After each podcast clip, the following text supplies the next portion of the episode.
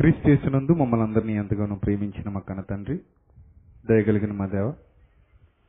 ఈ తొలి దినాన మీ పిల్లలముగా మీ మాటలు ఆలోచించడానికి సిద్ధపడి ఉండగా జ్ఞానము వివేకము కలిగిన మంచి మనస్సును ప్రియులైనటువంటి మీ పిల్లలందరికీ అనుగ్రహించండి. తండ్రి మీ సత్యవాక్యాన్ని సరిగా విభజించి ఉపదేశించడానికి గాను మీ సంయోచితమైన జ్ఞానాన్ని మరి ముఖ్యంగా మా ఎందు మీరు నివసింపజేసిన మా అందరి ఆదరణకర్త అయిన పరిశుద్ధాత్మ దేవుని సహాయాన్ని మెండుగా ప్రసాదించమని. మీ పిల్లలు కేవలం వినువారు మాత్రమే తమను తాము మోసగించుకోకుండా వింటున్నటువంటి మాటల ప్రకారంగా ప్రవర్తించగలిగే భాగ్యాన్ని దయచేయమని. క్రీస్తు నామంలో ఈ ప్రార్థన మనవులు అడుగుచున్నాం మా కన్న తండ్రి. ఆమె ప్రేమని దేవుని వాళ్ళరా దేవాది దేవుని మహాకృపను బట్టి ఈ తొలి దినాన దేవుని వాక్యం వినడానికి ఇచ్చేసినటువంటి మీ అందరికీ మన ప్రభువును ప్రియరక్షకుడైన యేసుక్రీస్తు వారి శ్రేష్టమైన నామములో నా హృదయపూర్వకమైనటువంటి వందనములు తెలియజేస్తున్నాను. సర్వ సృష్టికర్త అయిన దేవుని నామానికి యుగముల వరకు మనందరి ద్వారా నిత్యము మహిమ కలుగునుగాక. ఆమె ప్రియులరా ఈ సమాజానికి తన మాటలు వినిపింపజేసి ఈ సమాజంలో ఉన్న మూర్ఖత్వాన్ని మూఢత్వాన్ని బాగు చేయాలని సంకల్పించినటువంటి దేవాది దేవుడు తన గ్రంథాన్ని ఈ భూమి మీదకు పంపించడం అనేది జరిగింది.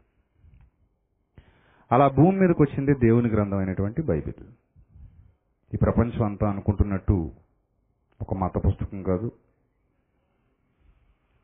ఒక వర్గానికి సంబంధించిన పుస్తకం కాదు. ఒక జాతికి సంబంధించిన పుస్తకం కాదు. లేదా ఒక ప్రాంతానికి సంబంధించింది కాదు. సమస్త మానవాళి యొక్క అవసరతను ఎరిగినటువంటి దేవుడు వారి హృదయాలలో ఉన్న మూఢత్వాన్ని తొలగించడం కోసం వారి హృదయాల్లో పేరుకుపోయినటువంటి మూఢత్వాన్ని తొలగించడం కోసం ఈ భూమి మీద అవతరింపచేసినటువంటి దివ్య గ్రంథమే ది బైబిల్. ఈ ప్రపంచం తెలియని విషయాలు నేర్చుకోవాలి అనే తాపత్రయం కంటే కూడా తమకు తెలిసిందే సత్యం అనుకునే భ్రమలో తమకు తెలిసిందే యథార్థమైనది అనుకునే భ్రమలో బ్రతకడం ప్రారంభించి ఎన్నో అవాస్తవాలకు పురుడు పోశారు. ఎన్నో అవాస్తవాలను సమాజంలోనికి తీసుకొచ్చారు. ఎన్నో అవాస్తవాలను సమాజానికి పరిచయం చేశారు. మన పూర్వీకుల దగ్గర నుంచి అంటే ప్రాచీన రాతి యుగం దగ్గర నుంచి నేటి నాగరిక యుగం వరకు అనేకమైన అబద్ధాలు మనుషులతో పాటు ట్రావెల్ చేస్తూ వచ్చాయి. ఈ ట్రావెలింగ్లో చాలా అబద్ధాలు నిజాలైపోయాయి. అవి వేళ్ళు నుకుపోయాయి కొమ్మలు వేశాయి ఫలాలు ఫలించేశాయి పిచ్చి ఫిలా పిచ్చి పిచ్చి ఫలాలు. ఆ ఫలాలు కూడా విత్తనాలు మొలకెత్తేసి ఇంకో కొన్ని పిచ్చి మొక్కలు బయలుదేరాయి. ఇలా ఈ సమాజం అంతా కూడా ఒక గందరగోళమైన పరిస్థితులకు వెళ్ళిపోవడానికి అవి కారణమయ్యాయి. సమస్య అనేది ఈ రోజుకి ఈ రోజు వచ్చింది కాదు. చాలా సంవత్సరాల నుంచి ఉంది. అర్థమవుతుందా? సమస్య అనేది ఇక మీదట ఈ మూడు దినాలు మనం ఏదైతే చర్చించి సత్యం తెలుసుకుని సమాజానికి ప్రకటించబోతున్నామో ఈ సమస్య అనేది అప్పటికప్పుడు ప్రారంభమైపోయింది కాదు. ఈ సమస్యలకి ఒక సుదీర్ఘమైన చరిత్ర ఉందని చెప్పాలి. అనేక యుగాల నాటి నుండి ఈ సమస్య మానవ సమాజాన్ని వేధిస్తూనే ఉంది. మనిషి హృదయంలో కనిపించదు కదా హృదయం అనేది? కనిపించదా? కనిపించదు. కనిపించని మనిషి హృదయంలో కనిపించని ఆలోచనలు. ఆ కనిపించని ఆలోచనలలో అర్ధరహితమైనవి ఎన్నో ఎన్నెన్నో ఈ అర్ధరహితమైన ఆలోచనల వలన మనిషి తీసుకున్నటువంటి తప్పు నిర్ణయాలు. ఈ తప్పు నిర్ణయాలలో నుండి పుట్టినటువంటి తప్పు నమ్మకాలు. ఈ తప్పు నమ్మకాల్ని సమాజం మీద రుద్దటం వంశపారంపర్యంగా కులాన్ని బట్టి వర్గాన్ని బట్టి ప్రాంతాన్ని బట్టి జాతిని బట్టి వాటిని ప్రజలు అవలంబించటం. తద్వారా కొన్నాళ్ళకు అవే నిజాలుగా లేకపోతే చెరిగిపోని చెరుపలేని ముద్రలుగా వాళ్ళ మీద ప్రభావితం చూపించటం. వాటిని చెరపటం ఇక ఎవరి వల్ల సాధ్యం కాదేమో అన్నంతగా వాళ్ళతో అవి మమేకమైపోవటం అనేది జరిగింది. వాటినే మూఢ నమ్మకాలు అంటారు. వాటి చరిత్ర మనం మాట్లాడుకుంటే ప్రియులరా అది ఈనాటిది కాదు. వందల సంవత్సరాల చరిత్ర ఉంది వాటికి. వందల సంవత్సరాల నుంచి అంటే మనం పుట్టలేదు ఇంకా. మన తాతలు ముత్తాతలు వెనక్కి వెనక్కి వెళ్ళిపోతే ఆ కాలం నుండి కూడా చాలా మూఢనమ్మకాలు మనుషులతో ట్రావెల్ చేస్తూ వస్తున్నాయి. వాటి విషయంలో మనిషికి ఒక అవగాహన కావాలి. అవగాహన లేకపోతే దేన్నైనా సరే నిజానిజాలు తేల్చుకోవడం కష్టమే. ఒక అవగాహన ఉందనుకోండి ఏది నిజం ఏది అబద్ధం అనేది కొంచెం ఈజీగా తెలుసుకోవచ్చు. సో అవగాహన కావాలి అంటే జ్ఞానం అనేది కావాలి. ఇక్కడ ఇంకో విషయం చెప్పాలి. అసలు మూఢత లేదా మూఢత్వం అనేది ఎందుకు వస్తుంది? ఎందుకు వచ్చింది? సమాజంలో ఈరోజు ఎన్ని మూఢనమ్మకాలు ఎందుకున్నాయి? మనుషులు ఎందుకు వీటిని ఎంత గుడ్డుగా నమ్ముతున్నారు? వాళ్ళు ఎందుకు మారట్లేదు? ఎందుకని వాళ్ళని మార్చలేకపోతున్నాం? అరే కళ్ళ ముందు చూపించినా కూడా మారరా వీళ్ళు? కళ్ళతో కళ్ళ ముందు సాక్ష్యాలు చూపించినా వీళ్ళకి అర్థం కాదా? అని కొన్ని కొన్నిసార్లు ఎందుకు బాధపడాల్సి వస్తుంది. మొత్తం అంతా ఓపెన్ చేసి మాట్లాడుకుందాం రండి కూర్చోండి అని పిలిచినా కూడా వాళ్ళకి అర్థం కాదా? వాళ్ళ హృదయాలు తెరవబడవా? వాళ్ళ మనోనేత్రాలు వెలిగింపబడవా? ఎందుకు ఇలా అయిపోతున్నారు వీళ్ళు? వీళ్ళు ఏమైనా మెంటల్ పేషెంట్లా? ఈ సమాజానికి ఏమైనా మతిభ్రమించిందా? వీళ్ళు చదువుకున్న వాళ్ళు అలాగే ఉన్నారు చదువుకోలేని వాళ్ళు అలాగే ఉన్నారు. కొంచెం చదువుకోలేని వాళ్ళు కంటే అర్థం కాలేదనుకోవచ్చు. చదువుకున్నామని చెప్పుకుంటున్న విద్యావంతులు కూడా బుద్ధిహీనులు అయిపోతున్నారు ఎందుకు ఇలా జరుగుతుంది సమాజంలో? అనేటువంటి అనేక రకాలైన ప్రశ్నలు మన మెదడిని తొలిచేస్తున్నాయి. దానికి కారణం ఏంటంటే ప్రియులరా అసలు ఈ మూఢనమ్మకాలు ఇంతగా ప్రజల్లో వ్యాపించిపోవటానికి గల ప్రధానమైన కారణం మనుషులకు ఉన్నటువంటి సైక్రియాటిక్ డిజార్డర్ అని చెప్పాలి. ఒక సైకలాజికల్ డిజార్డర్ అది. ఆ డిజార్డర్ అది ఎందుకు వచ్చిందంటే అంటే మానవ మెదడులో మానవుని యొక్క ఆలోచనల్లో ఒక లోపం అనేది సంభవించింది. ఈ లోపం సంభవించడానికి గల ప్రధానమైన కారణం ఏంటి అని మనం జాగ్రత్తగా బైబిల్ గ్రంథాన్ని పరిశీలన చేస్తే సామెతల గ్రంథంలో కొన్ని మాటలు వీళ్ళను ఉద్దేశించి తెలియజేశాడు అవి చూద్దాం సామెతల గ్రంథం. పన్నెండవ అధ్యాయము దయచేసి మీ అందరి చేతుల్లో ఉన్న జీవ గ్రంథాన్ని తెరిచి చూడాలి. సామెతల గ్రంథం అనేది సామాన్యమైంది కాదు సుమా. ఒక మహాచక్రవర్తి దేవుని యొక్క జ్ఞానాన్ని సంపాదించుకుని అప్పటి వరకు ప్రపంచానికి తెలియని ఎన్నో విశేషమైన సంగతులు రాజులు సైతం ఆయన పాదాల దగ్గరికి వచ్చి నేర్చుకునేంత గొప్పగా చెప్పడం ప్రారంభించాడు. అలాంటి బోధన క్రమంలో ఇలాంటి ఎన్నో వేల సామెతలు అతని కలం నుండి గళం నుండి జారువాలే జాలువారాయి. అతని పేరు కింగ్ సాల్మన్. కింగ్. జ్ఞానంలో కింగ్. ఆయన మాట్లాడుతున్న మాటలు మనం జాగ్రత్తగా చూడగలిగితే సామెతల గ్రంథం పన్నెండవ అధ్యాయము సామెతల గ్రంథం పన్నెండవ అధ్యాయము. ఇరవై మూడు జాగ్రత్తగా చూద్దాం. వివేకి అయిన వాడు తన విద్యను దాచిపెట్టును. అవివేక హృదయులు తమ మూఢత్వము వెల్లడి చేయుదురు అన్నాడు. బాగా బాగా చూడాలి. మూఢత్వాన్ని వెల్లడి చేసేవాళ్ళు ఎవరు? అవివేక హృదయులు అన్నాడు. అంటే మూఢత్వం ఎక్కడ పుడుతుంది అంటే హృదయంలో పుడుతుంది.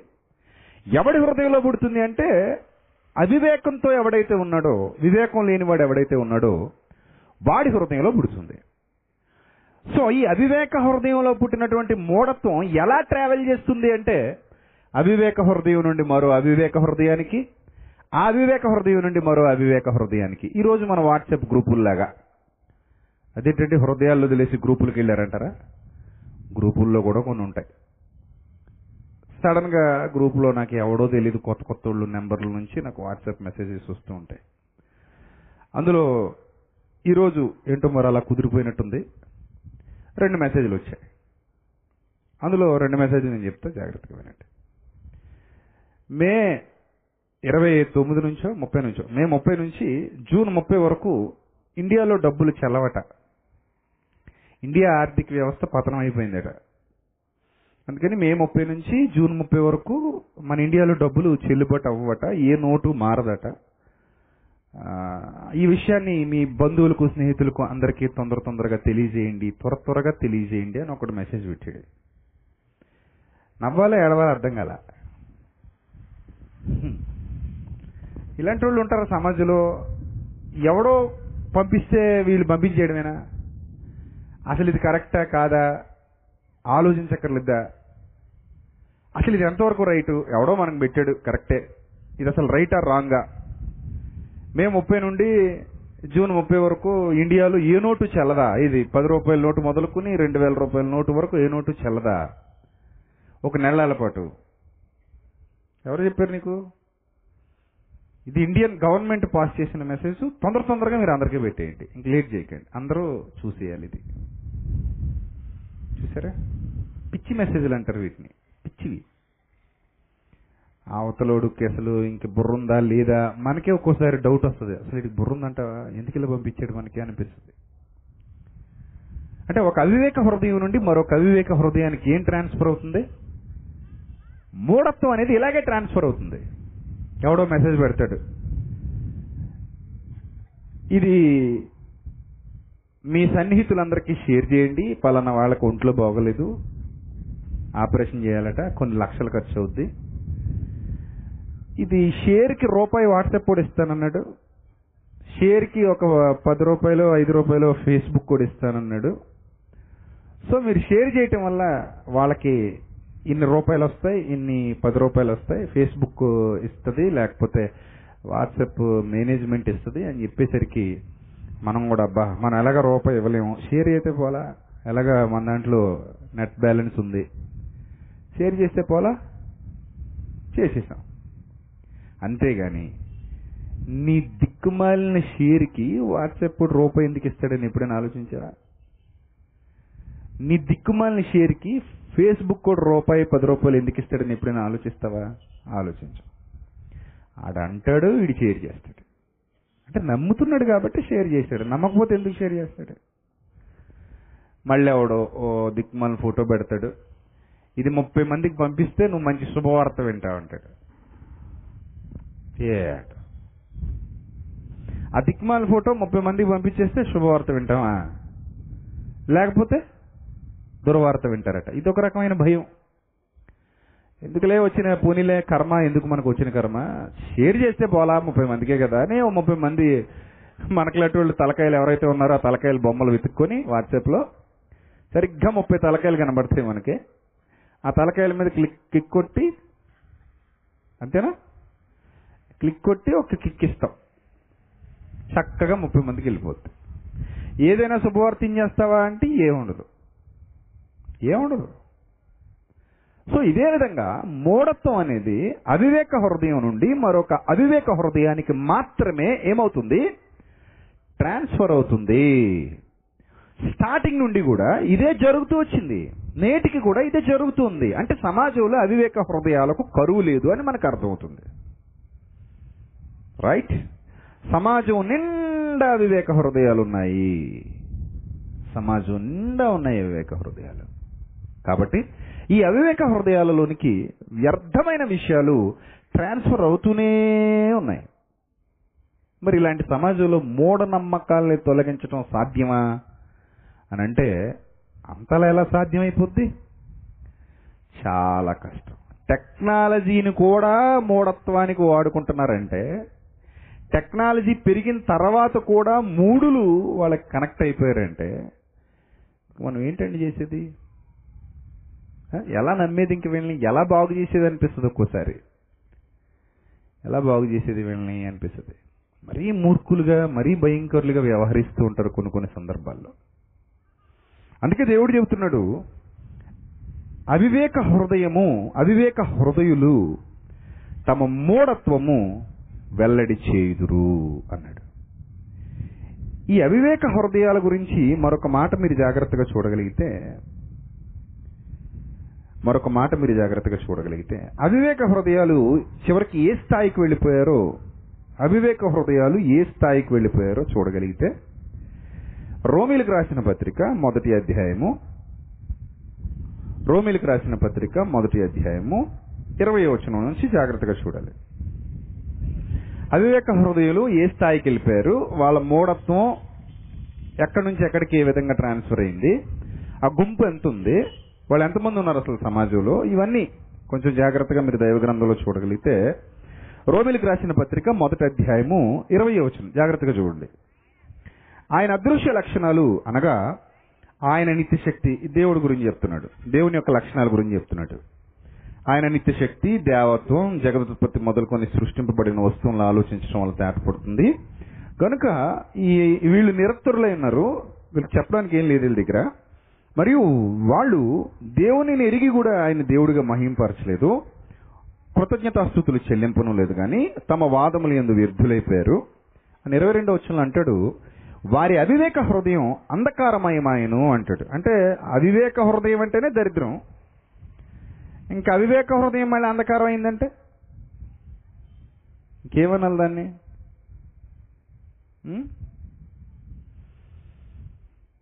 ఏమనాలండి ఇంక దాన్ని? ప్యాచ్ పడింది టైర్కి ప్యాచీ పడింది అని బాధపడుతున్నప్పుడు లేదు ప్యాచీ కాదు మొత్తం లోపల ట్యూబ్ అంతా సిరిగిపోయింది అన్నాడు అనుకో. ఇంకెంత దరిద్రం అనిపిస్తుంది అప్పుడు? అరే చెట్లు పర్లేదు చిన్న ప్యాచే కదా వేయించి వెళ్ళిపోదాం అనుకునే ఆశ కూడా ఏమైపోయింది అక్కడితో? నీరు గారిపోయింది అనమాట అసలే అవివేక హృదయం అంటే అది చాలా భయంకరం. మరలా ఈ అవివేక హృదయం ఏమైపోయింది అంటున్నాడు? అంధకారం అయిపోయిందండి అవివేక హృదయం అంధకారమాయను. తాము జ్ఞానులు అని చెప్పుకుంటూ బుద్ధిహీనులు అయ్యారు ఇది ఇంకా విచిత్రం. తాము జ్ఞానులు అని చెప్పుకుంటే ఏమయ్యారట? బుద్ధిహీనులైరి అన్నాడు. వారు అక్షయుడకు దేవుని మహిమను అక్షయుడకు దేవుని మహిమను అక్షయుడు అంటే నాశనము లేనివాడు అని అర్థం. దేవుడు అంటే అర్థం ఏంటండి? నాశనము లేనివాడు క్షయతకు సంబంధించినవాడు కాదు. అక్షయుడు అగోచరుడు నిరాకారుడు చాలా పదాలు వస్తాయండి దేవుని గురించి మాట్లాడుకోవాలంటే. అలాంటి అక్షయుడకు దేవుని మహిమను క్షయమగు మనుష్యుల యొక్కయు అంటే నశించిపోయే మనుషుల యొక్కయు పక్షుల యొక్కయు చతుష్పాద జంతువుల యొక్కయు పురుగుల యొక్కయు ప్రతిమా స్వరూపముగా మార్చిరి అన్నాడు. జాగ్రత్తగా చూడాలి. ఈ అవివేక హృదయులు అంటే మూఢత్వానికి చోటిచ్చినటువంటి అవివేక హృదయులు ఏం చేశారట? అక్షయుడుకు దేవుని మహిమను అంటే దేవుడు అంటే అక్షయుడు మీరు గ్రహించండి. దేవుడు అంటే అక్షయుడు అంటే నాశనము లేనివాడు నశించనివాడు ఆయన ఉన్నతమైన వాడు అలాంటి అక్షయుడకు దేవుని మహిమను క్షయులు అంటే నశించిపోయేవారు. నాశనమైపోయే మనుష్యుల యొక్కయు. మనిషే నాశనం అయిపోయేవాడు అంటే మనిషి ప్రతిమ ఎలాంటిదండి ఇంకా? మనిషి ఎవరు? నశించిపోయేవాడు. మనిషి ప్రతిమ? నేను బతుకుంటే మీ అందరికి ఉపయోగపడతానండి. బాగా వినండి. నేను బతుకుంటే మీ అందరికి ఉపయోగపడతాను. నేను బతుకున్నంతకాలం మీకు ఏదో కొంచెం ఏదో హెల్ప్ చేశాను అనుకోండి ఒక్కొక్కడికి ఒక్కొక్క రూపాయో అర్ధ రూపాయో పది రూపాయలు ఏదో నాకు ఉన్నంతలో మీకు ఇచ్చాను అనుకుందాం పోనీ ఇవ్వలేదు అనుకుందాం ఇవ్వాలన్నా నేను బతుకుండాలి కదా ఇవ్వకూడదన్నా ఏం చేయాలన్నా మొత్తం మీద మీకు నేను ఏ విధంగా ఉపయోగపడాలన్నా మీకు కీడు చేయాలన్నా మేలు చేయాలన్నా ఏం చేయాలన్నా నేను ఏమై ఉండాలి? బ్రతుకుండాలి. ఎంతకాలం నేను మీకు మేలు చేయగలను?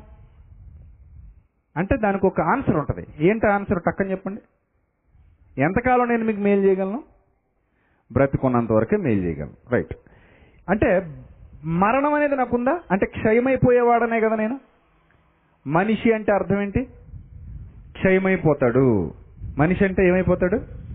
క్షయమైపోయేవాడు. క్షయమగు మనుష్యుల యొక్కయు అనే పదాన్ని ఎందుకు వాడాడు ఇక్కడ అని మీరు ఆలోచిస్తే నేను బతుకున్నంత కాలం మీకు ఏదో రూపాయో అర్ధ రూపాయో మెయిల్ చేస్తే చచ్చాక నాకు విగ్రహం కడతారు. ఆ విగ్రహాన్ని మీ ఇంటి ముందో మీ సెంటర్లోనో ఎక్కడో నన్ను నిలబెడతారు తీసుకెళ్ళి. బతికుండగా నేను మీకు మేలు చేసినా కీడి చేసినా నేను చచ్చిపోయాను. ఎందుకంటే నేను బతికున్నాను అంటేనే చచ్చిపోతానని అర్థం.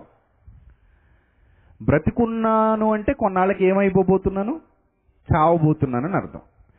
బ్రతికుండగా నే మీకు అసలు విషయం అర్థమైపోయింది. వీడు క్షయమైపోయేవాడు అని. క్షయమైపోయేవాడికి మళ్ళీ నాకెందుకు విగ్రహం? ఎప్పుడైనా ఆలోచించారా? నేను ఎలాగో క్షయమైపోయేవాడినే కదా. క్షయమైపోయేవాడిని నాకెందుకు మీరు విగ్రహం కట్టారు? నా బొమ్మను ఎందుకు నిలబెట్టారు? నాలో మీరు ఎవరిని చూస్తున్నారు? నన్ను ఎందుకు మీరు ఇలా చేశారు? అంటే మీ దగ్గర సమాధానం ఉందా? నేను ఇప్పుడు మీకు ఏమైనా ఉపయోగపడతానా? పోనీ నా విగ్రహం నిలబెట్టారు అనుకోండి. నేను మీకు ఏదో చేసి చచ్చిపోయాను. నా విగ్రహం మీరు నిలబెట్టారు. మీకు నేనే ఉపయోగపడతానా? ఉపయోగపడను. అయినా కానీ మీ ఆశ ఏంటంటే ఏదో మా అన్నయ్య చచ్చిపోయాడు. ఉన్నంతకాలం మాకు ఏదో వాకింగ్ చెప్పాడు సో ఈ ఇతని విగ్రహం డిజైన్ చేసి పెట్టుకుంటే బాగుంటుంది అన్నట్టు మీరు పెట్టేసుకున్నారు అంతే. ఆ తర్వాత నాకు పూజలు మొదలెట్టారు అనుకుందాం ఇంకా అది వేరే విషయంలండి అంటే మనుషులు ఏ స్థాయిలో ఉన్నారో దేవుడు మాట్లాడుతూ క్షయమగు మనుష్యుల యొక్క ప్రతిమ చేశారు అన్నాడు. రెండోది మనిషి మనిషి మాట పక్కన పెడితే పక్షి. పక్షి బ్రతుకున్నంత వరకే ఎగురుతుంది. చచ్చిపోయి ఎగురుతుందా? ఎగరదు. కానీ పక్షి యొక్క ప్రతిమకు కూడా రూపం ఇచ్చారు. కువైట్ అధికారిక సింబల్ ఏంటో తెలుసా? గ్రద్ద. ఎగురుతున్న గ్రద్ద పక్షిరాజు. కువైట్లో అధికారిక సింబల్ అది. బాగుంటుంది. చాలా అందమైన గద్ద ఎగురుతూ ఉంటుంది. ముక్కు పొడవుగా భలే ఉంటుంది. దాన్ని ఎందుకు వాళ్ళు అంతగా ప్రేమిస్తారు? దాన్ని ఎందుకు వాళ్ళు అంతగా గౌరవిస్తారు అని ఆలోచిస్తే పూర్వకాలంలో అదే వాళ్ళకి చేపలు తెచ్చి పడేసేవట. ఆ చేపలు తెచ్చి పడేస్తుంటే వాళ్ళు వాటిని తినేవారు. సరే బతుకున్నప్పుడు ఉపయోగపడిందంటే ఒక అర్థం ఉంది. మా మేము కూడా దానికి యాక్సెప్ట్ చేస్తాం. మంచిదే మరి. బ్రతుకున్నప్పుడు మీకు చేపలు తెచ్చి పడేసింది మీరు పెంచుకున్నారు మీ పెంపుడు గద్ద. సరే మీరు తిన్నారు కువైటీలు. ఇప్పుడు ఉందా కదా చచ్చిపోయింది. కానీ ఏం మిగిలింది? దాని ప్రతిమ మిగిలింది. నా పాయింట్ ఏంటంటే పక్షి అది క్షయమైపోయే పక్షి పక్షే క్షయమైపోయేదంటే దాని ప్రతిమ ఎలాంటిది? జీవం కలిగిన పక్షే క్షయమైపోయేది అన్నాడు దేవుడు. జీవం ఉన్న దాని గురించి మాట్లాడుతూ. నువ్వేం చేసావంటే జీవం కలిగిందే క్షయమైపోయినా జీవం లేని దాని బొమ్మను చేసి ఇది నాకు చాలు అనుకుంటున్నావు. అసలు అదే క్షయమైపోయేది అయినప్పుడు ఇదేం ఉపయోగపడుతుంది? ఇప్పుడు ఆకారానికే గ్యారంటీ లేనప్పుడు నీడను పట్టుకు వేలాడితే ఎలా? నేను చెప్పేది మీకు అర్థమవుతుందా? నేను నిలబడ్డాను నా నీడ ఎక్కడో చోట పడుతుంది. నాకు ఇప్పుడు కనబడట్లేదు కానీ లైటింగ్లో. మొత్తం మీద ఎక్కడో చోట నీడ పడుతుందా? పడదా. లైటింగ్ మీద పడినప్పుడు. పడుతుంది కదా? సో నాకే గ్యారంటీ లేనప్పుడు నా నీడని ఏం చేస్తాను? నేనే ఇక్కడ ఉండను. ఇంకొక గంటలోనో అర్ధ గంటలోనో నేను ఈ ప్లేస్ ఖాళీ చేసిపోతాను నేనే ఉండనప్పుడు నా నీడే ఉంటుంది నీ మొహం? నాకే గ్యారంటీ లేనప్పుడు నా నీడకేం గ్యారంటీ ఉంటుంది? దీన్ని కామన్ సెన్స్ అంటారు. లేదు లేదు ఆడు పోయినా పర్లేదు మనకు ఆ నీడే శాశ్వతం అని నువ్వు అనుకున్న కూర్చున్నావు అనుకో అక్కడ. దాన్ని ఇంకేమనాలి అందుకే దేవుడు అంటున్నాడు క్షయమగు మనుష్యులు తర్వాత క్షయమగు పక్షులు అన్నాడు. అంటే వాళ్ళు గ్రద్దను పెట్టుకుడి వాళ్ళు ఏదో సంతృప్తి పొందుతున్నారు తప్పితే దానివల్ల వాళ్ళకి ఎలాంటి ప్రయోజనం లేదు. నెక్స్ట్ చతుస్పాద జంతువులు అన్నాడు. అంటే నాలుగు కాళ్ళతో నడిచేటువంటి జంతువులు. చతుస్పాద జంతువుల యొక్కయు పురుగులు. ఈ పురుగుల యొక్కయు ప్రతిమా స్వరూపముగా మార్చిరి. ఎవరిని ఎవరి వరకు మార్చేశారట? అక్షయుడకు దేవుని మహిమను వారి హృదయంలో పుట్టినటువంటి మూఢత్వం వలన ఇంత క్రింది స్థాయికి తీసుకొచ్చేశారు. ఇంత క్రింది స్థాయిలో దేవుణ్ణి చూస్తున్నారు. చూసారా చిన్నప్పుడు మనం ఆటలాడుకునేటప్పుడు పెద్ద లారీ ఉంటుంది ఆ దాని కథ వేరు దాని గొడవ వేరు. కానీ వీడి దగ్గర ఉండే లారీని ఆ లారీ అనుకుని ఫీల్ అయిపోతుంటాడు. ఆ లారీ వేరు ఆ కథ వేరు దాని గొడవ వేరు అది తిరిగే విధానం వేరు. దాని రేటు వేరు. వీడు కొనుక్కున్నది ఎక్కడో షాపు దగ్గర లేదా తీర్థంలోనూ అమ్మేటువంటి చిన్న లారీ బొమ్మ. అది తెచ్చి దాని మీద కొంత ఇసుకేసి ఆ మధ్యలో దానికి ఒక తాడు కట్టి ఆ లారీని లాక్కెళ్ళిపోతూ ఇదే పెద్ద లారీ అన్న భ్రమలో పిల్లాడు ఎలా అయితే బ్రతుకుతాడో వీళ్ళు కూడా సేమ్ టు సేమ్ అలా మారిపోతున్నారు మనుషులు. ప్రతిమా స్వరూపంగా దేవుణ్ణి చిన్నగా చేసి చూద్దాం అనుకుంటున్నారు. దేవుని శక్తిని కూడా చిన్నగా అంచనా వేస్తున్నారు. దేవుని యొక్క సామర్థ్యాన్ని చాలా సింపుల్గా చూడాలనుకుంటున్నారు. అందుకే వాళ్ళు దేవునిని దేవుని యొక్క శక్తిని ఇంత తక్కువగా చూస్తూ ఇంత తక్కువగా ఆయనని లెక్కలు గడుతూ ఇంత చిన్నగా ఆయన అర్థం చేసుకుంటూ మనుషుల యొక్కయు పక్షుల యొక్కయు చతుస్పాద జంతువుల యొక్కయు పురుగుల యొక్కయు ప్రతిమ స్వరూపముగా మార్చిరి. అన్నాడు ప్రియులరా. దీనంతటిని మనం జాగ్రత్తగా పరిశీలన చేస్తుంటే ఈ మానవ సమాజం అవివేక హృదయంలో నుంచి పుట్టే పుట్టేటువంటి ఆ అబద్ధాలని ఆ మూఢనమ్మకాల్ని వాళ్ళ పిల్లలకు నేర్పించటం వాళ్ళ జాతికి నేర్పించటం లేదా వర్గానికి నేర్పించటం లేదా ప్రాంతానికి నేర్పించటం లేదా ఆ ఆ సమాజానికి అంతటికీ నేర్పించటం వలన వాళ్ళలో ఎవరైతే అవివేక హృదయులు ఉన్నారో వాళ్ళు వాటిని చిన్నతనం నుంచి వినటం వలననో లేకపోతే ఎక్కువగా చూడడం వలనో ఎక్కువగా చిన్నప్పటి నుంచి వాళ్ళు చెప్పినటువంటి ఆ విధి విధానాల్ని అనుసరించటం వలననో వాటికి కనెక్ట్ అయిపోవటం కనెక్ట్ అయిపోయి వాటిలో కంటిన్యూ అవడం అనేది ఈ సమాజంలో జరుగుతుంది. ఇలా వాళ్ళ ఆలోచనలు సత్య దూరముగా జరిగిపోయాయి సత్య దూరముగా మారి వెళ్ళిపోయాయి. సత్య దూరంగా జరిగిపోయినటువంటి వాళ్ళు చివరికి సత్యహీనులైపోయారు. ఈ విషయాన్ని వాళ్ళకి చెప్పకపోతే ఈ విషయం మీద వాళ్ళలో ఒక అవేర్నెస్ తీసుకురాకపోతే వాళ్ళు ఎప్పటికీ మారరు. వాళ్ళ ఆలోచనలు మారవు. వాళ్ళ ఉద్దేశాలు మారవు. ఎందుకంటే వాళ్ళు చేసే తప్పు అన్న సంగతి వాళ్ళకి తెలియదు వాళ్ళు ఆలోచించే ఆలోచన తప్పు అన్న సంగతి వాళ్ళకి తెలియదు సో వాళ్ళకి చెప్పాలి. ఎందుకంటే దేవుడే చెప్తున్నాడు కదా ఇప్పుడు చెప్పిందంతా నేను చదివిందంతా ఎవరు రాయించింది? దేవుడు రాయించిందే కదా నేనేం చెప్పట్లేదుగా? ఇలా అయిపోయారు. అవివేక హృదయంతో ఇలా ఆలోచిస్తున్నారు అవివేక హృదయంతో ఇలా అయిపోయారు. వాళ్ళ ఆలోచనలు ఎలా ఉన్నాయి వాళ్ళ భావాలు ఎలా ఉన్నాయి? వాళ్ళు తీసుకునేటువంటి తప్పు నిర్ణయాలు తప్పు ఆలోచనలు వాళ్ళని తప్పుదారి పట్టించాయి. ఓవరాల్గా వాళ్ళ నమ్మకమే తప్పు అనేసాడు దేవుడు. అసలు మనిషి మనిషే క్షయమైపోయేవాడంటే మనిషి యొక్క ప్రతిమకు విలువనిస్తున్నారు. పక్షి క్షయమైపోయేది అనుకుంటే పక్షి యొక్క ప్రతిమకు వీళ్ళు విలువనిస్తున్నారు. చతుస్పాద జంతువులు క్షయమైపోయావు అనుకుంటే ఆ చతుష్పాద జంతువుల విగ్రహాలకు వీళ్ళు విలువనిస్తున్నారు. పురుగులు క్షయమైపోయావు అనుకుంటే ఆ పురుగుల బొమ్మలకు వీళ్ళు విలువనిస్తున్నారు. వాళ్ళను వాటిని ఆరాధిస్తున్నారు. వాటిని పూజిస్తున్నారు వాటిని ప్రేమిస్తున్నారు. అవే నేను అనుకుంటున్నారు అని దేవుడే నేరుగా బాధపడినట్టుగా మనకి ఇక్కడ కనబడుతుంది. గ్రంథాన్ని పరిశీలన చేస్తుంటే అరే ఇది నిజమా కాదా అనేది ఫస్ట్ మనకు రావాల్సిన ఆలోచన. ఆయన బాధపడుతున్నారు మనకు అర్థమవుతుంది ఇది నిజమా కాదా? దేవుడు బాధపడడంలో అర్థం ఉందా లేదా? ఇది నిజంగా నిజమేనా? దేవుడు నిజంగా వ్రాయించిన సంగతే కదా? అవును.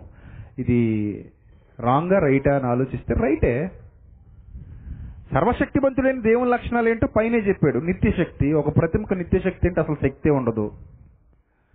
తర్వాత దేవత్వం అసలు ప్రతిమకి ఏ తత్వం ఉండదు. దేవత్వం ఏంటి? జడత్వం తప్ప ఏముండదు ఇంకా. ప్రతిమలో ఉండేది ఏంటి? జడత్వం చలనం లేని తత్వం. దేవత్వం ఎక్కడ ఉంటుంది? మానవత్వం ఎక్కడ ఉంటుంది? రాక్షసత్వం ఎక్కడ ఉంటుంది? ఏ తత్వం ఉండదు అందులో. ప్రతిమలో ఏ తత్వం ఉంటుందండి? దేవత్వం ఉండదు మానవత్వం ఉండదు రాక్షత్వం ఉండదు క్రూరత్వం ఉండదు ఏ తత్వం ఉండదు. అదంతా జడత్వం. అదొక జడ పదార్థం అంతే. కదులు మెదులు లేని పదార్థం. తర్వాత దేవత్వం అనేది తండ్రిలో ఉంటుంది. తర్వాత జగదుత్పత్తి మొదలుకొని సృష్టింపబడిన వస్తువులను ఆలోచించటం వల్ల తేటపడుతున్నాయి ఇది కూడా ఒక వస్తువే. ప్రతిమ కూడా ఒక వస్తువుతో సమానం. మనం ఎక్కడ పెడితే అక్కడ ఉంటుంది.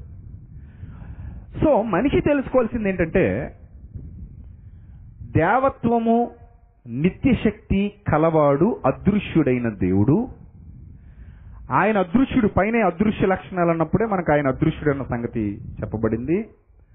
ఆయన నిరాకారుడు ఆయన అదృశ్యుడు ఆయన సర్వశక్తిమంతుడు ఆయన సర్వోన్నతుడు ఆయన అగోచరుడు. ఆయనకు ఇంకా ఎన్నెన్నో లక్షణాలు ఉన్నాయి వాటిని గురించి మాట్లాడుకుంటూ వెడితే ఆయన అంతటా ఉన్నవాడు అంతటా వ్యాపించి ఉన్నవాడు ఆయనను ఇక్కడ అక్కడ అని మనం చెప్పలేము. ఎందుకంటే ఆయన సర్వ సృష్టిలోనూ ఎక్కడైనా ఆయన ఉండగలడు. ఆయన సర్వ సృష్టికి అందనివాడు సర్వ సృష్టి కంటే గొప్పవాడు. ఎందుకంటే ఈ సర్వ సృష్టిని చేసినది ఆయనే. ఆయన సర్వమంతా వ్యాపించి ఉన్నాడు. ఆయన లేని చోటంటూ లేదు. ఆయన ప్రతి చోట ఉండగలడు. ఎందుకంటే ఆయన ఆత్మయై ఉన్నాడు. ఆయన ఏమై ఉన్నాడు?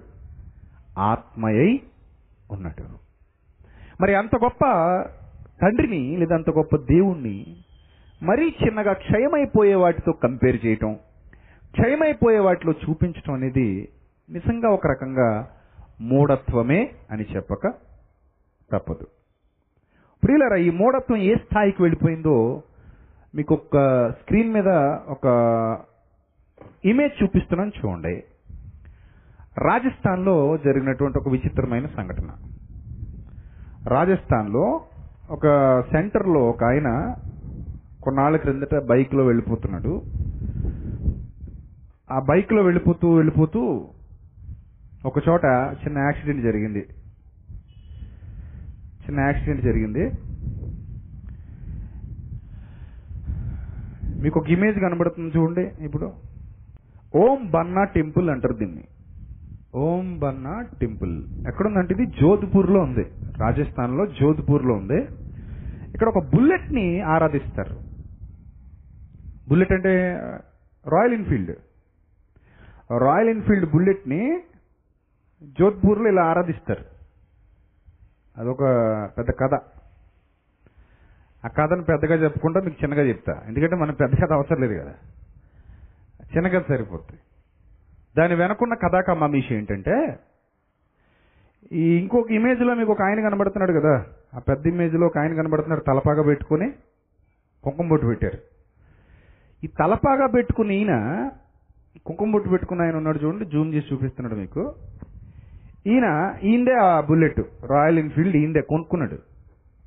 కొనుక్కొని జుమ్ జుమ్ అని మంచి వేగంగా కొత్త బండి కదా? సర సరమని వెళ్తుంటే లారీ కింద దూరుంటాడు మొత్తం మీద బండి లారీ కింద ఉంది చక్రం ఏమో ఈయన మీద ఉంది. చచ్చిపోయాడు. బండి మాత్రం బాగుంది. అప్పుడు పోలీసులు వచ్చారట ఇక్కడ నుంచి కథ మొదలైంది. చచ్చిపోయినాడు పోయాడు ఇక్కడ నుంచి అసలు కథ మొదలైంది చూడండి. పోలీసు వచ్చారట బండిని తీసుకున్నాడట తీసుకెళ్ళి యాక్సిడెంట్ అయిన బండి సాధారణంగా పోలీస్ స్టేషన్లో పెడతారు కాబట్టి తీసుకెళ్ళి పోలీస్ స్టేషన్లో పెట్టాడు జోధ్పూర్లో.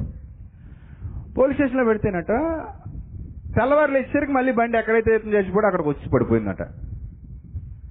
పోలీసుడికి ఆశ్చర్యం వేసిందట అమ్మో రాత్రి కదా తెచ్చిపెట్టాను నేను ఇక్కడ పొద్దున్న లేచేసరికి ఇది ఎలా వెళ్ళిపోయిందబ్బా అనుకున్నాడట. సరే మళ్ళీ వెళ్ళి మళ్ళీ తెచ్చాడట. మళ్ళీ పోలీస్ స్టేషన్లో పెట్టాడట. ఈసారి గట్టిగా స్టాండ్ వేసి వేరే చోట పెట్టి గేట్ వేసి వచ్చేట మళ్ళీ పొద్దున్న లేచేసరికి మళ్ళీ వెళ్ళిపోయి మళ్ళీ అక్కడే పడుకుందట అది. పడుకుందంటే పడుకోవడం కాదు పడిపోయింది. అప్పుడు పోలీసుడికి అసలు విషయం అర్థమైందమ్మో ఇది మామూలు బైకు కాదు ఇది. ఇది దేవతా బైకు.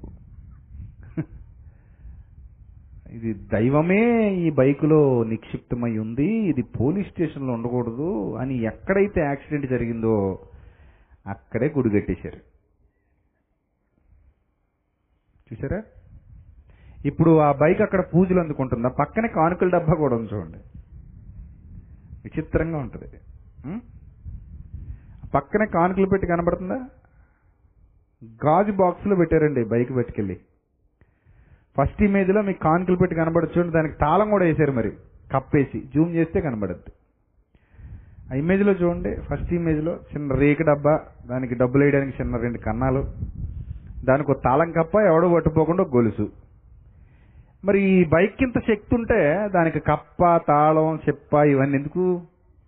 ఎవడైనా డబ్బు తీస్తే బైక్ సర్రమని వెళ్ళిపోతుంటుంది వెనకాలే. ఏ పెట్టందులో అని. ఇంకెవడు తీస్తాడు చెప్పండి బైక్ కూడా వెళ్ళిపోతుంటే. గుద్దేస్తుంటుంది. డబ్బులు పట్టుకెళ్తే దొంగని తరిమి తరిమి గుద్ది గుద్ది చంపేద్ది ఇది. అంత శక్తి ఉన్న బైక్ అయితే. మరి ఆ కప్ ఎందుకు? అవన్నీ మనకు అనవసరం మనం అడగకూడదు. షటాప్ అంటారు అంతే. మనం అడగకూడదులేండి మనకెందుకు? మనం అడుగుతున్నాం ఏంటి? చెప్పుకుంటున్నాం అంతే సరదాగా. అది కదా సో ఇప్పుడు ఈ బైక్ని ఆరాధిస్తున్న వాళ్ళు ఆ జోధ్పూర్లో చాలా మంది ఉన్నారు. కుటుంబాలు కుటుంబాలు వెళ్తారు. అగరత్తులు వెలిగిస్తారు. అక్కడ అగరత్తులు కూడా ఉంటాయి బైక్ ముందు. అగరత్తులు వెలిగిస్తారు. దానికి దూపదీప నైవేద్యాలన్నీ ఉంటాయి. అక్కడ ఆ బైక్కి సంబంధించిన అర్చకులు ఉంటారు. డబ్బులు తీసుకుని శటకోపం పెట్టడానికి. చాలా మంది వెళ్తారు అక్కడికి. కొత్త బండి కొనుక్కుని ప్రతివాడు అక్కడికి వెళ్తాడు. కొత్త వ్యాన్ కొనుక్కుని ప్రతివాడు అక్కడికి వెళ్తారట కొత్త ఆటో కొనుక్కుంటూ చాలా అక్కడికి వెళ్తారట. ఇంక ఏ బండి లారీ కొన్నా సరే అక్కడికి వెళ్ళి పూజ చేయించుకుందే ఆ బండి కదపరట కొత్తది ఏది కొన్నా కానీ అక్కడికి వెళ్ళి అర్చన చేయించుకుని కదుపుతున్నారు. ఇంతగా వాళ్ళ విశ్వాసాల్లో ఈ రాయల్ ఇన్ఫీల్డ్ అనే దేవుడు ఇమిరిపోయాడు. ఇప్పుడు ఇన్ఫీల్డ్ కంపెనీ వాడు ఏమనుకుంటాడు? చూడడానికి వచ్చాడు అనుకోండి. ఒరే ఇది మా కంపెనీలో చేసిందేరా అంటాడు. అవునా? మేం చేసింది ఇది దానికి రిజిస్ట్రేషన్ ఉంది దానికి చాసిస్ చాసీస్ నెంబర్ ఉంది. అది దైవం ఏంటే? అది దేవుడు ఏంట్రా బాబు? అది మేం తయారు చేసిన రేకు ముక్క అని అంటాడా అండ? అంటాడా? అవన్నీ మాకు అనవసరం. మా మా మా- మా మనోభావాలు దెబ్బతీసామంటే కేసు ఇట్టేస్తాం. జాగ్రత్త అంట. ఎవరి మీద? ఎవరి మీద అండి కేసు ఇట్టేదే? రాయల్ ఎన్ఫీల్డ్ కంపెనీ మీద పెడతాం అవసరం అయితే ఎవడరా మా మనోభావాలు దెబ్బతీయడానికి? ఏం మాడుతున్నావు నువ్వు? నీకేం తెలుసు అసలు దాని కదా పోలీస్ స్టేషన్లో పెడితే మళ్ళీ వచ్చింది తెలుసా? ఏది ఇప్పుడు పెట్టి చూద్దాం అనడం అనుకో నోర్మా ఇంక రాదు. అప్పుడే వస్తుంది. ఎప్పుడు పెడితే అప్పుడు వస్తుంది నీకోసం ఒకసారి వచ్చింది మేము నమ్మాం గుడి కట్టాం. ఇంకంతే ఇంక నువ్వు ఇంక ఎక్స్ట్రా మాట్లాడకూడదు. నమ్మాలి అంతే. చూసారా? అవివేక హృదయము ఏమాయను? ఏమాయను? అంధకారమాయను. వారి అవివేక హృదయము అంధకారమాయను గనుక ఎక్కడ సర్వశక్తుడైన దేవుడు ఎప్పటికీ శాస్త్రవేత్తలకు అర్థం కాదండి. ఆకాశంలో ఏంటండి ఆ తెల్లని బంతి? చందమామ. సూర్తాత చందమామ. పొద్దునంత సూర్తాత సాయంత్రం అయ్యేసరికి చందమామ. సూర్తాత పోయాడు చందమామ వచ్చింది. సూర్తాత కోపం ఎక్కువ చందమామకి శాంతం ఎక్కువ. కదా? ఎప్పటికీ శాస్త్రవేత్తలకు అర్థం కావట్లేదు. ఏంటండి బాబు? అది అది ఏంటంత అసలు అంత బరువైన గోళం? అది అలా ఆకాశంలో వేలాడడం ఏంటి? అది ఎప్పుడు అక్కడే ఉండడం ఏంటి? మనకు అది అలా కనబడడం ఏంటి? అది కింద పడదు మనం పైకి వెళ్ళలేము. పోని దీని గొడవ పక్కన పెడితే పొద్దు నుంచి ఇప్పటి వరకు బగబగ బగబగ మండిపోయిన సూర్యగోళం ఏంటి? దానికి ఉన్న శక్తి ఏంటి? ఆ నిత్య శక్తి ఏంటది? ఏంటా నిత్యశక్తి? ఎన్ని సంవత్సరాలు మండుతుంది? మన తాతల ముత్తాతల కాలంలో కూడా అలా మండుతూనే ఉంది. ఇప్పటికీ అలా మండుతూనే ఉంది. వేసవ కాలం వచ్చిందంటే దడెక్కించిపోతున్నాడు సూర్యతాత అని ఎప్పటికీ శాస్త్రవేత్తలు ఆలోచిస్తున్నారే? ఇది ఈ ఈ బైకు ఆ చంద్రుడిని కలిగించిందా? ఈ రాయల్ ఎన్ఫీల్డ్ సూర్యుడిని కలిగించిందా? ఈ రాయల్ ఎన్ఫీల్డ్ ఈ భూమిని కలిగించిందా? ఈ భూమిని తిప్పుతుందా? అసలు అద్దాలు ఎందుకు పెట్టారో తెలుసా బండిని? అది ఆలోచించాలి మీరు అసలు విషయం. అద్దాలు ఎందుకు పెట్టారో తెలుసా? బయట గాల్లో అలా ఎక్కువ కాలం ఉంచితే తుప్పు పట్టిపోద్ది. కొంచెం అద్దాల్లో పెట్టారనుకోండి తుప్పు పట్టకుండా కొంతకాలం కాపాడొచ్చు. అయినా ఈ రాయల్ ఎన్ఫీల్డ్ దేవుడికి ఆయిల్ మనమే పుయ్యాలి తుప్పు పట్టకుండా. ఆయిల్ రాయాలి. ఎక్కడైనా రస్ట్ వచ్చేసింది అనుకోండి క్లీన్ చేయాలి. పెయింట్ వేయాలి. పుచ్చిపోయింది అనుకోండి ఇంకో రేకు ముక్క మనమే కట్టించాలి. దేవుడి పార్ట్లు దొరుకుతాయి. ఇన్ఫీల్డ్ కంపెనీలో దేవుడికి అన్ని పార్ట్లు దొరుకుతాయి. తల పోతే తేవచ్చు చేయి విరిగిపోతే తేవచ్చు పొట్ట పగిలిపోతే తేవచ్చు టైర్ గాలిపోతే తేవచ్చు. ఏ బోల్ట్ పోయినా తెచ్చుకోవచ్చు అతికించుకోవచ్చు దేవుడికి నష్టం ఏమి పర్లేదు అంత బాగుంటుంది. కొత్తగా చేసుకోవచ్చు. ఇప్పుడు జోధ్పూర్ వెళ్ళి ఇదే ప్రసంగం నేను చేశాను అనుకోండి నన్ను తీసుకెళ్ళి ఎక్కడ పెడతారు? జైల్లో పెడతారు. ఏ జోధ్పూర్ వాసుల మనోభావాలు దెబ్బతీసిన ఈడెవడో ప్రసాద్ రెడ్డి అనే గొట్టంగాడు. జోధ్పూర్ వాసుల మనోభావాలు దెబ్బతీశాడు వాళ్ళ మనోభావాలతో ఆటలాడుకున్నాడు వాళ్ళ వాళ్ళని విమర్శించేశాడంట మన మన పనికిమాల వాళ్ళు అన్నట్టే. మన పనికిమాల వాళ్ళు ఉన్నారు కదా మన సంత. వీళ్ళందరూ ఏమంటారు తెలిస్తే విమర్శించేస్తున్నాడని అంటారు. నిజాలు చెప్తే వీళ్ళకి విమర్శలు. చేసే పనికిమాల పనులు ఏమైనా మాంతారా అంటే అబ్బే మానరు. వాళ్ళ పనికిమాల పనులు వాళ్ళు చేసుకుంటూ పోవాలి మనం మాట్లాడకూడదు. నాకెందుకు లేనట్టు మౌనంగా ఉండాలి. మాట్లాడితే విమర్శించేస్తున్నాడు. నేను ఏమైనా నేనేమైనా విమర్శించాను? ఇప్పటి వరకు నిజాలు చెప్పానే? ఇప్పుడు ఇది కానీ చూశారనుకోండి మన వాళ్ళు కరెక్ట్గా చెప్పాడు అంటారు చెప్పాడంటారు. అదే వాళ్ళ దాకా వెళ్తలేక అబ్బాబే కరెక్ట్గా చెప్పలేదు. అంటే అవతలోడి గురించి చెప్తే నీకు కరెక్ట్ అది విమర్శ కాదు. నీ గురించి చెప్తే మాత్రం అది విమర్శ. అమ్మ దొంగ. చాలా తెలివైనోడు నువ్వు. ఆ? గురించి తప్పు చెప్పినా ఇది తప్పు ఇది తప్పు వాక్య ప్రకారంగా తప్పు అంటే అది దిద్దుకోమనే కదా. మరి నీ విషయంలో చెప్పినా తప్పు అంటే దిద్దుకోమనే కదా. దాని విమర్శ అని ఎందుకంటావు? అది నీ విజ్ఞతకే వదిలేస్తున్నాను. రైట్ దేవుడు చెప్పినటువంటి ఈ సందర్భాలు కళ్ళకు కట్టినట్టుగా ఎలా కనబడుతున్నాయి చూడండి. మూఢత్వం. ఇంత మూఢత్వం ఎందుకు వచ్చేసింది? అదే సామెతల గ్రంథం పద్నాలుగవ అధ్యాయము. అదే సామెతల గ్రంథం పద్నాలుగవ అధ్యాయము. పద్దెనిమిదవ వచ్చిన జాగ్రత్తగా చూడాలి. అదే సామెతల గ్రంథము పద్నాలుగవ అధ్యాయము. పద్దెనిమిదవ వచనం దయచేసి అందరూ చూడండి. జ్ఞానము లేని వారికి మూఢత్వమే స్వాస్థ్యము అన్నాడు. జ్ఞానము లేని వారికి ఏంటట? మూఢత్వమే స్వాస్థ్యము. స్వాస్థ్యము అంటే అర్థం ఏంటో తెలుసా? ఏంటి? స్వాస్థ్యము అంటే అర్థం ఏంటి? ఆస్తి. జ్ఞానం లేని వారికి ఏంటట ఆస్తి? మూఢత్వం ఆస్తి. అంత సంపాదించుకున్నారని అర్థం. ఆస్తి అంటే సంపాదించుకోవడానికి ఇష్టపడేది. అందరికి ఇష్టమే సంపాదించుకోవడం అంటే. ఎవరికి ఇష్టం లేదు చెప్పండి ఇక్కడ? అందరికి ఇష్టమే. ఇంకొక ఎకరం కలిస్తే చాలనుకుంటాం ఇంకో తింటి తలం కొంటే బాగుండు అనుకుంటాం. కదా? ఇంకో నాలుగు నగలు పెరిగితే బాగుండు అనుకుంటాం. ఇంకో నాలుగు చీరలతో బీరువా నిండిపోతే బాగుండు అనుకుంటాం. అంతేకాదు ఇంకో నాలుగు బీరువాలు పెరిగినా పర్లేదు అనుకుంటాం. ఆ బీరువాలు పెరిగితే ఊరుకుంటాం. ఆ బీరువాలు పెట్టుకోవడానికి ఇంకో నాలుగు కొంపలు పెరిగినా పర్లేదు అనుకుంటాం. కొంపలు అంటే ఇల్లులు. కదా? ఇలా మన ఆశకు అంతులేదు మన ఆస్తి పెంపకానికే అంతులేదు. ఆస్తి అంటే వాళ్ళ దృష్టిలో మూఢత్వం. దేవుడు ఎందుకు ఆస్తిగా చెప్తున్నాడంటే ఆ మూఢత్వం ఇంకా అలా పెరుగుతూనే ఉంటుంది తప్ప వాళ్ళకి అది ఏమవదు తరగదు. కారణం ఏంటి? ఏంటి రీజన్ ఏంటి? What is the reason behind that ఏంటి రీజను అని అంటే ఒకే ఒక రీజన్ ఉంది. జ్ఞానం అనేది లేకపోవడం. వాళ్ళ అవివేక హృదయంలో జ్ఞానం అనేది లేకపోవటం వలన జ్ఞానం లేదు గనుక వాళ్ళకి ఏంటట స్వాస్థ్యము? మూఢత్వమే స్వాస్థ్యం.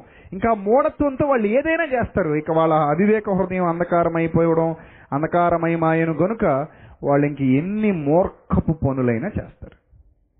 ఏమండి? మరొక సం- మరొక సందర్భాన్ని చూడగలిగితే మీకు ఇంకో ఇంకొక ఇమేజ్ చూపిస్తున్నాను చూడండి స్క్రీన్ మీద. ఇంకా ఏ స్థాయికి వెళ్ళారో? మరి చతుష్పాద జంతువులు అన్నాడు కదా. చతుష్పాద జంతువు నాలుగు కాళ్ళతో నడిచేవి. సో నాలుగు కాళ్ళతో నడిచే వాటికి కూడా ఎలాంటి విలువ ఇచ్చారో ఒకసారి చూడగలిగితే మీరు చూడండి మీకు అక్కడ రెండు కుక్కలు కనబడుతున్నాయి. ఒకటి తెల్లగా ఉండేది వైట్ కలర్ డాగ్ ఒకటి ఇంకోటి బ్రౌన్ కలర్ డాగ్ ఒకటి. ఏమండి? రెండు కుక్కలు కనబడుతున్నాయి కదా. ఈ రెండు కుక్కలు వీటికి ఒక కథాకమ్మామీష్ ఉంది ఈ కుక్కలు ఈ కుక్కలు కూడా మన ఇండియాలో మన ఇండియాలో కథ ఇది కూడా. ఈ సరిగ్గా చూడండి రెండు కుక్కలు కనబడతాయి. కెంపమ్మ అనే ఒక దేవత గుడి ఉంది. కెంపమ్మ. కొంపమ్మ కాదు. అంటే మీరు తప్పుగా అర్థం చేసుకుంటారని చెప్తున్నా. కెంపమ్మ. ఈ కెంపమ్మ దగ్గర ఆ ఊళ్ళో రెండు కుక్కలు ఉండేవి. ఎప్పుడు ఆ గుడి దగ్గరే పడుకుని ఉండేవి.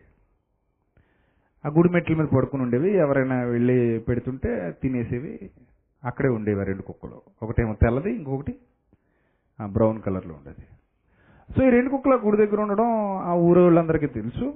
సో అవి అలా తిరుగుతున్నాయి. కొన్నాళ్ళకి ఆ రెండు కనిపించడం మానేశాయి. కనిపించడం మానేసరికి అక్కడికి వెళ్తున్న భక్తులందరూ అదేంటబ్బా ఇక్కడ రెండు కుక్కలు ఉండాలి ఏమయ్యాయి? రెండు కుక్కలు ఏముండాయి రెండు కుక్కలు ఏమయ్యాయి? ఏమయ్యాయని మొత్తం మీద కుక్కల గురించి బాగా ఆలోచించడం మొదలెట్టి నిద్రపట్టడం మానేసింది అందరికీ. ఎవడికో ఒకడికి పట్టింది పట్టక పట్టక. మిగిలిన వాళ్ళకి పట్టలేదు పాపం. ఈ పట్టినోడికి ఒక కళ వచ్చింది. భలే ఉంది కదా స్టోరీ ఈ పట్టినోడికి వచ్చిన కళ ఏంటంటే ఆ కళ్ళలో కెంపమ్మే వచ్చింది.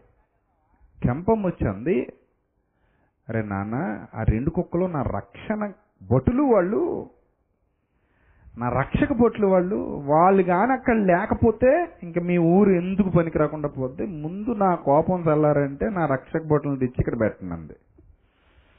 అక్కడి నుంచి పాపం మీడి కళ్ళు వేసి ఊరందరికీ చెప్పడం మొదలెట్టాడు రాత్రి కెంపమ్మ కళ్ళకి వచ్చింది. చెప్పిన మాట వినకపోతే కెంపమ్మకి టెంపో పెరిగిపోద్ది. ఆ టెంపో కానీ పెరిగిందంటే ఇంకా మనకి ఎందుకు పని చేయం మనం ముందు అర్జెంటుగా వెతుకుదాం పదండి అని ఓ వెతకడం ప్రారంభించారు. ఆ- ఊరు దాటి ఇంకో ఊరు వెళ్ళారు. అన్ని ఊర్లు తిరిగినా ఈ రెండు కుక్కలు కనబడట్లే. ఇంకా కెంపమ్మ కోపం తగ్గదరా బాబు. ఇంక కనబడట్లేదు అనుకునేసరికి ఈ కళ వచ్చినోడికి ఒక ఆలోచన వచ్చింది. దాని పక్కనే ఈ రెండు కుక్కలకి రెండు కుక్కల బొమ్మలు పెట్టి గుడిగట్టేస్తే పోలా అన్నాడు. కుక్క దొరకలేదు. కుక్కల బొమ్మలు తయారు చేసే ఒక మనిషి దొరికాడు. అడ్వాన్స్ ఇచ్చేశారు. పోలికలు చెప్పమన్నాడు. చక్కగా చెప్పారు. ఒకటి తెల్లది మరొకటి బ్రౌన్ కలర్లో ఉండేది. రైట్ రెండింటికి రెండు ప్రతిమలు తయారైపోయాయి. ప్రతిమలు తయారైపోయి ప్రతిష్టకి డేట్ పెట్టేశారు చక్కగా ప్రతిష్ట చేసేసారు అవిగో అవే అవి. కెంపమ్మ కెంపమ్మ పక్కనే కుక్కమ్మ. సో ఈ రెండు అలా అక్కడ తిష్ట వేసేసా ఇప్పుడు చాలా మంది వెళ్తున్నారు అక్కడికి. చాలా మంది వెళ్తారు. చక్కగా రెండు కుక్కలను ఆరాధిస్తారు. రెండు కుక్కలకు మొక్కుతారు రెండు కుక్కలకు దండాలు పెడతారు రెండు కుక్కలతో ఆ రెండు కుక్కల్ని బాగా ప్రేమిస్తారు బాగా పూజిస్తారు ఇంటికి వచ్చేస్తుంటారు. వాటికి మళ్ళీ సాక్ష్యాలు చెప్తారు. మీరే రెండు సాక్ష్యాలు చెప్పడంలో స్పెషలిస్టులు వాళ్ళు చెప్తారు. మీకంటే వాళ్ళు ఏం తక్కువ తిన్నారా? వాళ్ళు చక్కగా చెప్తారు సాక్ష్యాలు ఏం చెప్తారు? మేము ఇక్కడికి వచ్చాం ఈ మాకేమో తెల్ల కుక్క గారు మాకేమో ఈ బ్రౌన్ కుక్ గారు. వాళ్ళు చేసిన మేలు అంతా ఇంత కాదు మేము అడగగానే మా కోరికలు తీర్చారు. అవి ఇవి ఇవి అవి అని చక్కగా చెప్తారు. వాళ్ళు అక్కడ ముడుపులు చెల్లించుకుంటారు. అక్కడ బాక్స్ ఉంది. ఆ బాక్స్కి తాళం ఉంది. అంతా మామూలే. చూసారా? ఇప్పుడు రష్ ఉంది అక్కడ. ట్రాఫిక్ ఎక్కువ ఉంది. రష్గా ఉంటుంది ఎప్పుడు చూసినా. జనం వెళ్తూ ఉంటారు వస్తూ ఉంటారు. ఇవన్నీ ఒకటి రెండు కదా ఇలాంటివి నేను చూపించాలనుకుంటే రాత్రి అంతా చూపించగలను. చాలా ఉన్నాయి ఇలాంటివి ఒకటి రెండు కదా. మన ఇండియాలో ముఖ్యంగా. మన ఇండియాలో ఇలాంటివి చాలా ఉన్నాయి. ఇప్పుడు కానీ నేను అక్కడికి వెళ్ళి ఇదే ప్రసంగం చేశాను అనుకోండి ఆ కుక్కల పక్కన నా బొమ్మ పెట్టేస్తారు అంటే ఇంక వాళ్ళకి అలా బాధగా ఉంటుంది మరి. నువ్వు ఎవటరు అసలు? మా మా కెంపం గురించి మా కుక్క కుక్కల గురించి మాట్లాడతారు నువ్వు. నీదేదో నువ్వు చెప్పుకోవచ్చు కానీ మాకెందుకు చెప్తున్నారు అంటారు. నేను నేను వాళ్ళేమో విమర్శిస్తున్నానో చెప్పండి? వాళ్ళు అజ్ఞానంలో ఉన్నారు. నాయన సర్వ సృష్టికర్త అయిన దేవుడు మామూలుగా ఈదిలో తిరిగి కుక్కనే చేశాడు. పోనీ నువ్వు ఏమైనా వీధిలో తిరిగే కుక్కను తయారు చేయి చాలు నమ్ముతాను. అలా తయారు చేయగలవా? చేయలేవు. చేయలేక సిమెంట్తో కుక్కను చేసేసావు. సిమెంట్ కుక్కను ఎవడేం చేయగలడు? శిల్పి. అది పెద్ద విషయం కాదు. అది ఊర్లో తిరుగుతుంది చూడు దాన్ని చేసి చూద్దాం. దాన్ని నువ్వు చేయలేవు. మరి దాన్ని చేసింది ఎవరు? శాస్త్రవేత్తలు చేయగలరా? వాళ్ళు చేయలేరు. ప్రభుత్వాలు చేయగలవా? వాళ్ళు చేయలేరు. అధికారులు చేయగలరా? వాళ్ళు చేయలేరు. బాగా చదువుకున్న ప్రొఫెసర్స్ చేయగలరా? వాళ్ళు చేయలేరు. మరి ఎవరు చేశారు? దేవుడే కదా సమస్త మానవాళిని సమస్త జంతుజాలాన్ని సమస్త జీవరాశిని సృష్టించింది ఆ సర్వశక్తిమంతుడు సర్వ సృష్టికర్త ఆయనే కదా దేవుడే కదా మరి ఆయన్ని తీసుకొచ్చి బొత్తిగా కుక్క అని చెప్పడం ఏమైనా బాగుందా? అని అడిగితే తప్పు కదా ఇది. సరి చేసుకుందాం. నోరు మొయ్ మా మనోభావాలు దెబ్బతీస్తావురా నువ్వు కేసేశారు వేసుకుంటే వేసుకోండి మరి చెప్పడం తప్పుతుందా? తప్పుతుందా? తప్పదు కదా.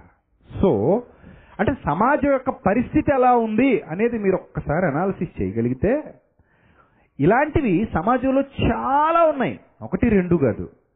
ఒకటి రెండు కాదండి. ఇలాంటివి కోకొల్లలు. చాలా ఉన్నాయి సమాజంలో ఇలాంటివి ట్రావెల్ చేస్తున్నాయి మనుషుల హృదయాల్లో నుండి హృదయాల్లోనికి హృదయాల్లో నుండి హృదయాల్లోనికి.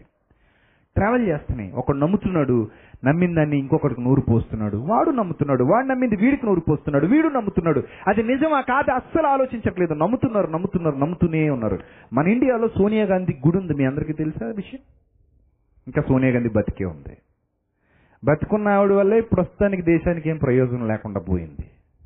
ఇంకా బొమ్మ వల్ల ఏం ప్రయోజనం ఉంటుందో నాకైతే ఏం అర్థం కాలేదు. సచిన్ టెండూల్కర్ కూడా గుడి ఉంది. ఆయనేమో ఆడడం మానేసాడు ఆయన వల్ల ప్రస్తుతానికి ఏం ప్రయోజనం లేదు. సో మరి ఆ బొమ్మ ప్రతిమ వల్ల ఏం ప్రయోజనం ఉంటుందో కట్టినోళ్ళకి తెలియాలి. అమితాబ్ బచ్చన్ గారికి కూడా గుడి కట్టించారు.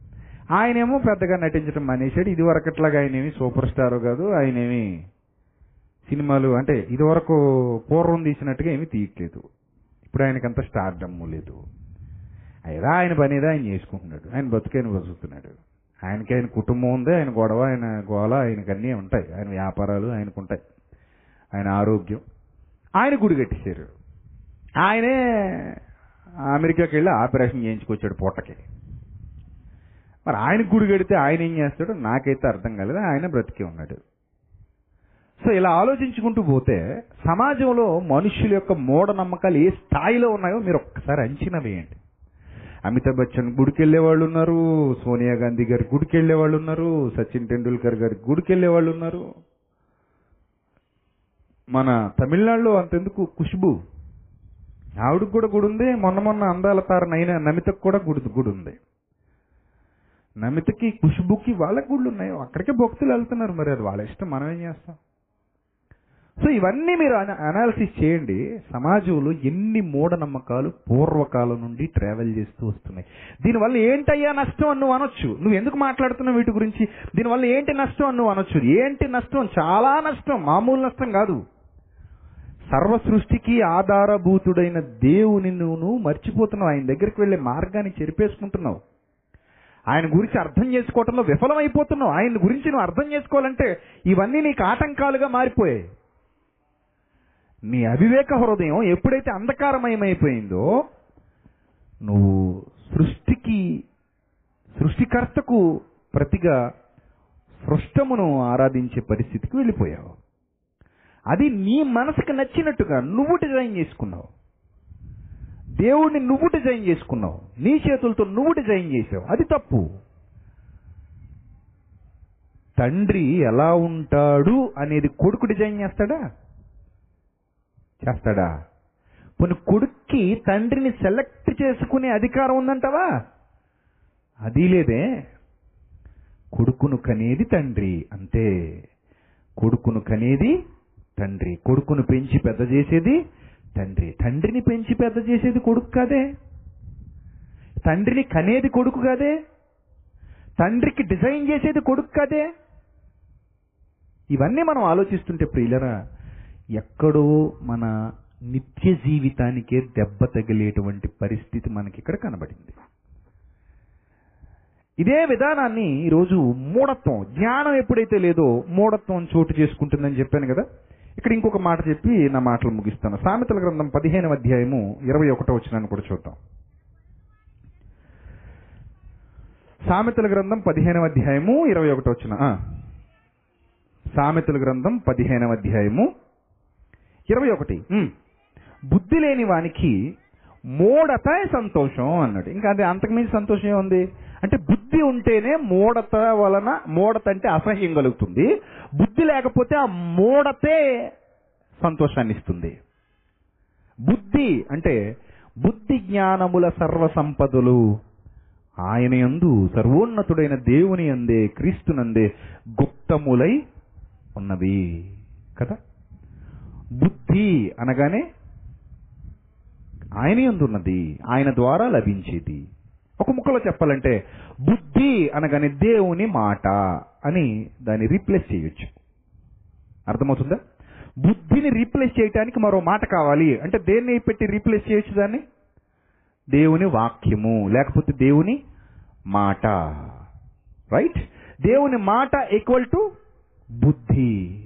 బుద్ధి ఈక్వల్ టు దేవుని వాక్యము. ఇప్పుడు ఏమంటున్నాడు దేవుని వాక్యము లేని వానికి ఆయన ఆజ్ఞలు తెలియని వానికి ఆయనను గూర్చిన అవగాహన లేని వానికి ఆయన మాటల మీద పట్టు లేని వానికి మోడత సంతోషము అన్నాడు. మరి ఇలాంటి మూడులు క్రైస్తవులము అని చెప్పుకుంటున్న వాళ్ళలో కూడా ఉన్నారా లేదా? ఉన్నారు. ఎందుకంటే వాళ్ళకి బుద్ధి లేదు. అంటే బుద్ధి లేదంటే ఏం లేదు? వాక్యం లేదు. దేవుని జ్ఞానం లేదు. వాళ్ళు ఎప్పుడు బైబిల్ చదవరు. చదివినా వాళ్ళకి అనుకూలమైన మాటలు రెండో మూడో చదువుకుంటారు అక్కడ తాగిపోతారు. అందులో ఏముందో వాళ్ళకి తెలియదు అందులో ఏముందో వాళ్ళకి అర్థం కాదు. అందుకే వాళ్ళకి మూఢత్వం ఎక్కువైపోయి బుద్ధి లోపించి వాళ్ళ అవివేక హృదయం కూడా ఏమైపోయింది? అంధకారం అయిపోయింది అందుకే లేకపోతే మన గుణదల ఎక్కడి నుంచి వస్తుంది కొండ? గుణదల కొండ ఈరోజు ఒక పెద్ద వ్యాపార కేంద్రం అయిపోయిందంటే కారణం ఏంటి? మూఢత్వం. ఎవరిలో ఉన్న మూఢత్వం? ఎవరిలో ఉన్న మూఢత్వం? క్రైస్తవులమని చెప్పుకుంటున్న వారిలో ఉన్నటువంటి మూఢత్వం అవివేక హృదయం. Gauripatnam temple Vizag Marymata temple. ఇవన్నీ ఈరోజు అత్యంత గొప్పవైన పుణ్యక్షేత్రాలుగా పిలువబడుతున్నాయంటే దానికి కారణం ఎవరు? జ్ఞానం లేని మూడులు బుద్ధి లేని మూడులు బుద్ధి అంటే దేవుని వాక్యం. గుణదల కొండకెళ్ళి గుండు కొట్టించుకొచ్చేవాళ్ళు. మే మేరీ మాత గుడికి వెళ్ళి గుండు కొట్టించుకొచ్చేవాళ్ళు. వాళ్ళ అక్కడ మాలేసుకునేవాళ్ళు అక్కడ ఏ మొక్కుబళ్ళు మొక్కుకునేవాళ్ళు. ఇవన్నీ మూఢత్వంతో చేసేటువంటి పనులు మూఢ నమ్మకాలు అంధవిశ్వాసాలు. మూఢ నమ్మకము అంటే అంధవిశ్వాసం అంటే గుడ్డి నమ్మకం అని అర్థం. ఇలాంటి గుడ్డి నమ్మకాలు వాళ్ళలో చాలా మందిలో కనబడుతున్నాయి. ఇలాంటి గుడ్డి నమ్మకాలు చాలా మందిలో మనకు కనబడుతున్నాయంటే కారణం ఏంటి? మీరు ఆలోచించండి ప్రియులారా. కారణం ఏంటి? బుద్ధి అనేది లోపించింది. ఎక్కడైతే బుద్ధి లోపిస్తుందో అక్కడే దేవుని గురించినటువంటి సరైన సమాచారం కూడా లోపిస్తుంది. ఎక్కడైతే బుద్ధి ఉంటుందో అక్కడ సరైన సమాచారం దొరుకుతుంది. సో ఈ విధానం వలన సర్వసత్యవంతుడైన దేవునిని మనం దూరం చేసుకుంటున్నాం. ఆయన అర్థం చేసుకోవటంలో విఫలమవుతున్నాం. ఆయనను ఆరాధించటంలో విఫలమవుతున్నాం. కనుక ఈ విధానం తప్పు మరిన్ని మహాజ్ఞాన సంగతులు రేపు ఎల్లుండి మాట్లాడుకుందాం. తలలో వంచండి ప్రార్థన చేసుకుందాం. క్రీస్తునందు మూలాధికముగా ప్రేమించిన మా కన్న తండ్రి దయగలిగిన మధ్య ఇప్పటి వరకు విలువైన మీ జ్ఞానాన్ని నేర్చుకోవడానికి మీరు చేసిన సహాయం బట్టి స్తోత్రం తండ్రి. మీ కృపలో మీ పిల్లలను బలపరచండి భద్రపరచండి. ఎత్తబడిన వాక్యం మీ పిల్లలందరి హృదయాల్లో ఫలింపు చేయండి క్రీస్తు నామంలో ఈ ప్రార్థన మనలో అడుగుచున్నాం మా కన్న తండ్రి. ఆమెన్.